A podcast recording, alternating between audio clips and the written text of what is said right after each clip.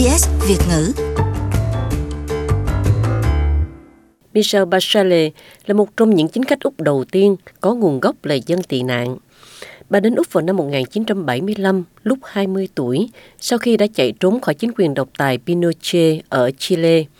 Hiện nay, bà đang trở về Úc và lên tiếng về những chính sách di dân mà quốc gia bà nhận làm quê hương thứ hai đang nhắm tới những người tị nạn như bà trước đây.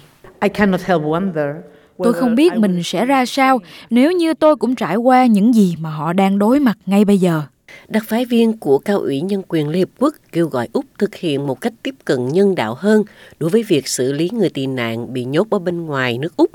Bà Bachelet chỉ trích kế hoạch bãi bỏ luật Medivac vốn được thông qua vào hồi đầu năm nay bất chấp sự phản đối của chính phủ.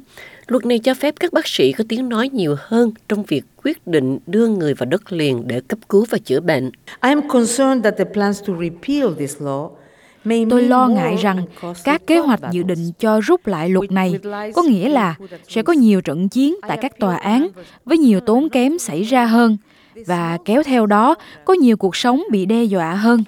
Tôi kêu gọi các thành viên của nghị viện không đảo ngược bước tiến nhỏ đã được thực hiện này trong quá trình lập pháp của họ. Trong một bài phát biểu được phổ biến rộng rãi vừa diễn ra ở Sydney, bà Bachelet cũng nêu lên vấn đề giam giữ thanh thiếu niên và nói rằng bà cảm thấy băn khoăn về việc trẻ em gốc thổ dân và dân đảo Torres Strait chiếm một tỷ lệ lớn trong số những tù nhân trẻ. Và bà cũng nói bà bị sốc khi biết rằng độ tuổi trẻ nhất của án tù hình sự bị bắt giam là 10 tuổi.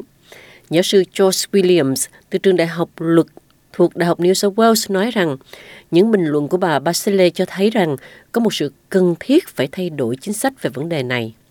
Australia has a lot of things in its law that needs to be looked at because they're simply Úc có rất nhiều điều trong luật của mình cần phải xem xét lại bởi vì đơn giản là chúng không phù hợp 18. với các quyền căn bản của con người. Một ví dụ điển hình đã được đề cập là tuổi chịu trách nhiệm hình sự là 10 tuổi. Chúng tôi có một cuộc tranh luận trực tiếp ở Úc về việc tăng độ tuổi này lên và đây là một lời nhắc nhở nữa về lý do tại sao chúng ta cần phải làm như vậy. Phụ nữ ở Úc tiếp tục đối mặt với các rào cản và bà Giám đốc Nhân quyền Liên Hiệp Quốc cũng lên tiếng về vấn đề này.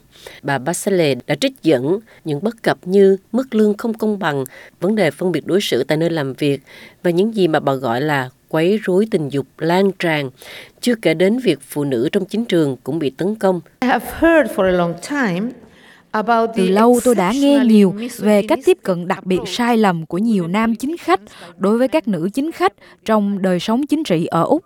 Chủ tịch Ủy ban Nhân quyền Úc, giáo sư danh dự Rosalind Crouch nói rằng bà hy vọng chuyến thăm của bà Bachelet sẽ dẫn đến một cuộc đối thoại hữu ích.